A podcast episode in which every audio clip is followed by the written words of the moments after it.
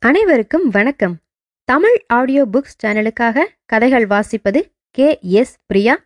அறிவு கதைகள் நூறு. கதை அறுபத்தி எட்டு. நான் சொல்லவில்லை. ஆயிரத்தி தொள்ளாயிரத்தி இருபத்தி ஒன்பதில் அதாவது அறுபத்தி இரண்டு ஆண்டுகளுக்கு முன் நானும் பெரியாரும் திருநெல்வேலியில் ஒரு சொற்பொழிவுக்காக சென்றிருந்தோம். எங்களுக்காக ஏற்பாடு செய்திருந்த இல்லத்தை நாங்கள் அடைந்ததும் எதிர்ப்பாளர்கள் அன்றைய கூட்டத்தை நடக்க விடாமல் செய்வதற்காக அச்சடித்திருந்த எதிர்ப்பு நோட்டீசுகள் சிலவற்றை கண்டோம். அதில் பெரியார் புராணங்களையெல்லாம் பொய் என்று சொன்னவர் நாத்திகர் பெரியார் அவரை இன்று நெல்லையில் பேசவிடக்கூடாது என்றெல்லாம் இருந்தது. கூட்டம் மாலை ஆறு மணிக்கு என்பது எங்களுக்கு தெரியும். மணி ஆறரையும் ஆயிற்று.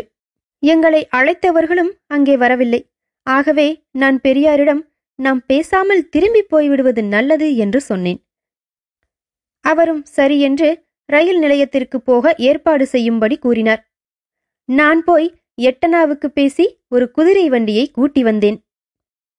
வண்டியில் முதலில் என்னை ஏற சொல்லிவிட்டு வண்டியில் பின் ஏறி அமர்ந்த பெரியார் வண்டிக்காரனிடம் கூட்டம் நடக்கும் இடத்தின் வழியாக ரயிலடிக்கு போகும்படி சொன்னார்.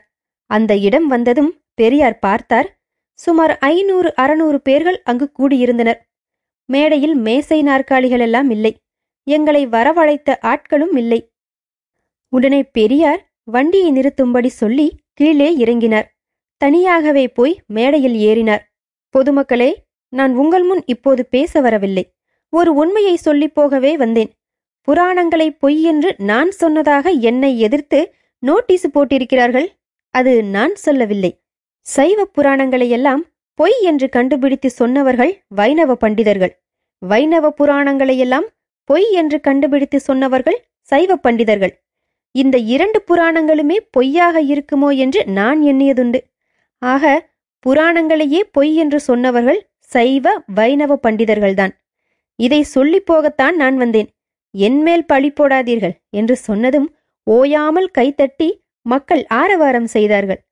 தொடர்ந்து ஒன்றரை மணி நேரம் பேசிக்கொண்டே இருந்தார். அனைவருமே அமைதியாக இருந்து கேட்டனர். அந்த காலத்தில் பெரியாரும் ஐயா கி. ஆபே விஸ்வநாதம் அவர்களும் சேர்ந்து பிரச்சார பணியில் ஈடுபட்டதில் நடந்த இம்மாதிரி சுவாரஸ்யமான நிகழ்ச்சிகள் பல அவர் நினைவை விட்டு நீங்கவில்லை என இந்த புத்தகத்தில் கதையாக குறிப்பிடுகிறார்.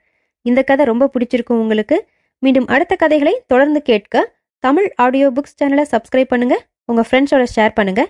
அடுத்த கதையில் சந்திக்கிறேன். நன்றி. வணக்கம்.